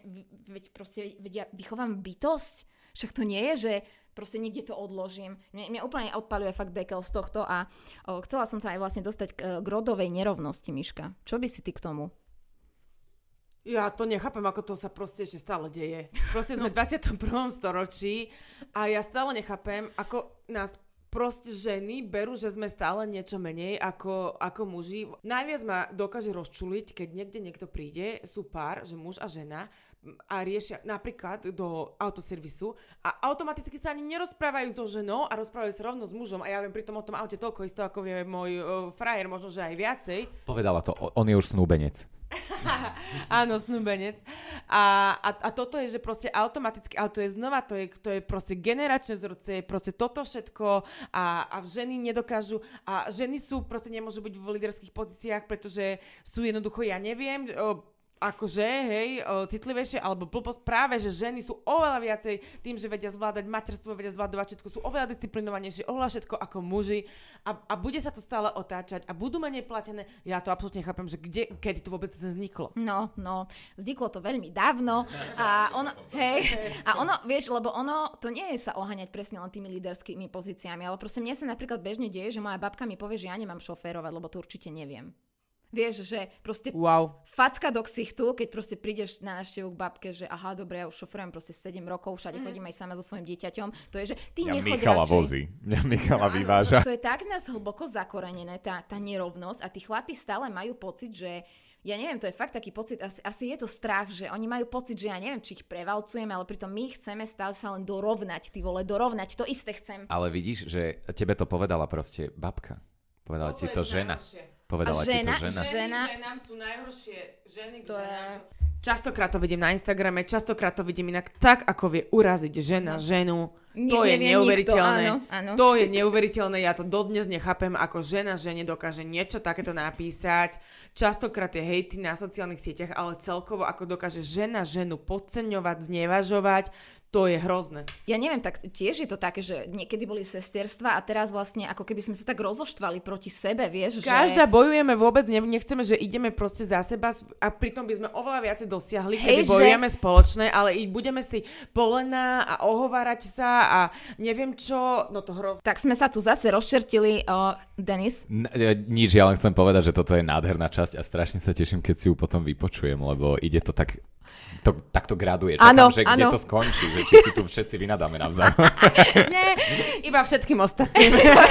Už sme pohejtili všetkých. Ale ja by som sa ťa chcel opýtať, ty sa stále pýtaš nás, ale ako ty vnímaš uh, rodovú nerovnosť napríklad tuto v tvojom meste a aj tým, že si maminka? Že ako to ty vnímaš celé? Uh, vieš čo, ja, ja túto tému komunikujem na svojom profile uh, už veľmi dlho. A za každým som šokovaná z toho, čo mi príde do správ, lebo naozaj to sú presne veci, ako keď kamarátky mi povedia, že si nevedia nájsť prácu, že zamlčiavajú to, že sú uh, matky, že vlastne musia robiť prácu, ktorá je pod ich, uh, nechcem povedať úroveň, ale pod ich vzdelanie, len aby nejakú prácu mali. Tak ja sa pýtam, že vlastne potom chceme od žien, aby vlastne zachovávali rod, lebo treba robiť na dôchodky, ale ako náhle sa žena stane matkou, už je pre proste pracovný trh a pre spoločnosť totálne nepoužiteľná. Ty si matka, tak ty nemáš čas na nič. My ako keby sme ani nemali už iný život, len byť matkou. To je prvá vec. A druhá vec je, že ako sa mám uživiť, keď mi tú prácu nikto nedá? Že proste aj ja chcem si kúpiť pekné veci a ja chcem ísť na dovolenku a ja chcem žiť dôstojne, ale proste ja to vidím v okolici, že... A však nedal vám... Toto je inak veľký sarkazmus, čo teraz poviem, nikto ma nechytajte za slovíčka, prosím. Nedal, nedal vám Igor Matovič dvesto eur na dieťa, alebo niečo také? Vieš čo, mne žiadne neprišli, ešte som vtedy nemala dieťa, takže ako mňa to minulo. Ale mne, to, mne je to fakt, že smutno a ťažko a vidím to, že... Kamošky to riešia, vieš, zatiaľ ja to mám také, že mám malé dieťatko, ale za dva tri roky to reálne budem riešiť aj ja. A nehovorím o tom, že presne sa ma všetci pýtajú, keď idem na nechty, že kde máš decko. Že to však s otcom je, ne? Či ako čo? A všetci sú takí, a on to zvládne? A ja, že... Presne, že... A to je tá druhá tým mužom častokrát ani neveríme v tých, hej, že, ich pozíciách. Áno, že mu niekto môjmu manželovi chce zobrať svoju právnosť, že ani nevie áno, sa postarať. Áno, áno, že často, úplne... často tým otcom úplne odopierame to otectvo, ktoré by tam mali mať, ale samozrejme často sa deje aj to, že tí otcovia sú neprítomní v tej áno, výchove. Áno, áno, áno. A to je veľký problém a preto sa vtedy, vtedy sa zrovna matky stávajú výhradne matkami, pretože sa musia o to dieťa starať samé. Áno. A toto je už, že si matka, ale koľko je problémov, že keď už je žena vo veku, kedy by mohla byť matka, tak už preto nebýva častokrát prijatá do práce, lebo no, plánujete byť tehotná niekedy v budúcnosti? Musím vám povedať, deň dozadu som zverejnila storku, kde robila som reklamu v odzvukách, som upozorňovala na fanfest, na túto problematiku mm. a prišla mi do správy, slečna mi napísala, že bola na pohovore, ne, nemenovala firmu a že dodatočne potom jej prišiel dotazník, kde sa jej pýtali, že či je slobodná, či plánuje rodinu. Oni hlupáci jej ešte normálne akože poslať čo do mailu a ona ich vie za to napadnúť, lebo Mia Žurek, no, novinárka denníka SME, my sme spolu aj mali podcast na tému presne feminizmu, rodovej rovnosti a ona hovorí, že nech si to screenshotne a nech to ide riešiť. Ja.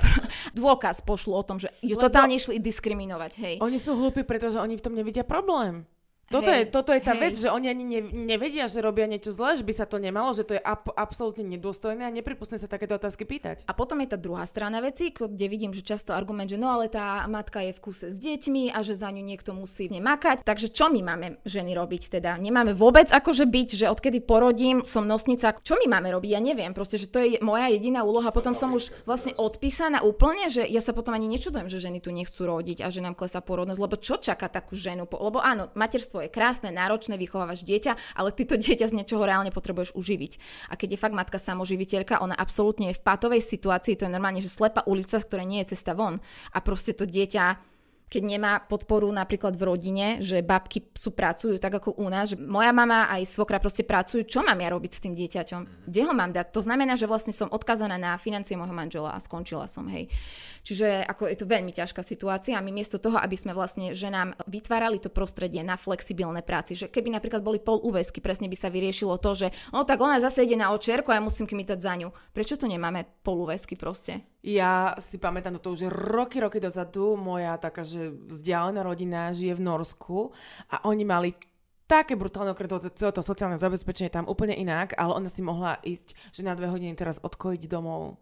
Proste tam dieťa potrebuje, uh, tam oni majú tých fjordov, fakt a takéto show, čo tak im loďa, alebo proste vrtulní kokrazy posávajú, potrebuje ísť na očkovanie dieťa.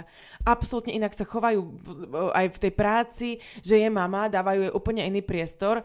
Akože ja verím, že no minimálne v Bratislave to troška korona zmenila, že aj sa presunulo viac do home officeov, aj, aj možno, že tu troška tie flexibilné pracovné podmienky, ale to je v veľmi malom percente mm. firmách. A hlavne home office s chorým dieťaťom nie je až no. taká sranda, hej, lebo ty keď máš choré dieťa, ti niekto povie, že však si na home office, no skúsa ty postarať o choré dieťa, lebo to dieťa proste neodložíš, ono nechápe, že ty máš robotu, ktorú potrebuješ, tak to robíme po nociach.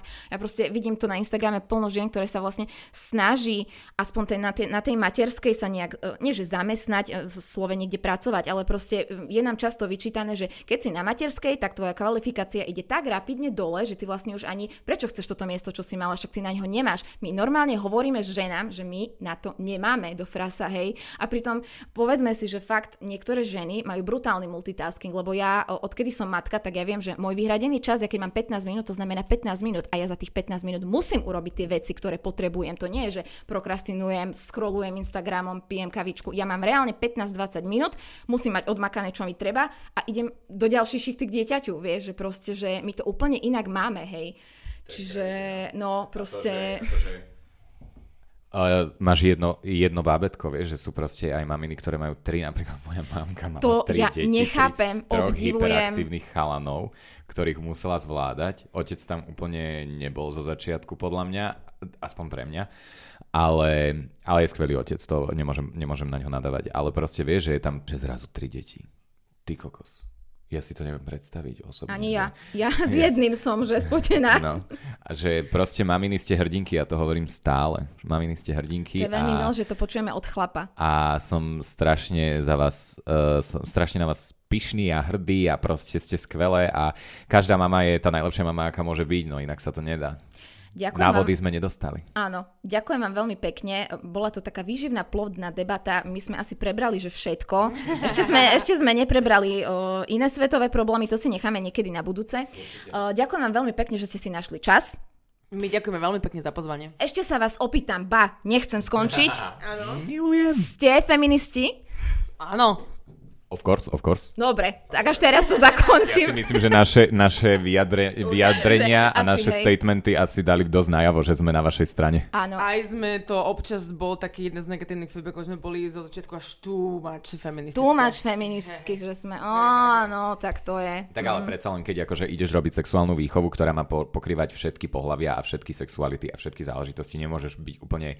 Uh, Jedným smerom, hej. Úplne, že, áno, že presne, hej. že be, bez hlavo. Tá, nemyslím to tak, že nejdeme teraz za, za vaše práva bojovať. Nie, ale dať priestor všetkým. Robíme pravidelne, zúčastňujeme sa feministických uh, zešlostí, ako yes, napríklad yes. sa to teraz udeje. Proste budeme sa rozprávať naďalej o, o problematike ženských práv, ale taktiež budeme pokrývať aj el gé bé té práva, aj proste heterosexuálne témy mužské, ktoré musí, tí muži, muži musia vedieť presne preto, aby sa mohli lepšie správať k ženám, aby sa lepšie mohli správať k spoloč- v spoločnosti a tak ďalej. Proste všetko so, so všetkým súvisí. Presne tak. tak. Ja tak mám pocit, že veľmi na jednej vlne sme, že fakt tento podcast by mohol mať šesť hodín, aj tak by sme sa... A osemnásť častí ešte k tomu. Časti.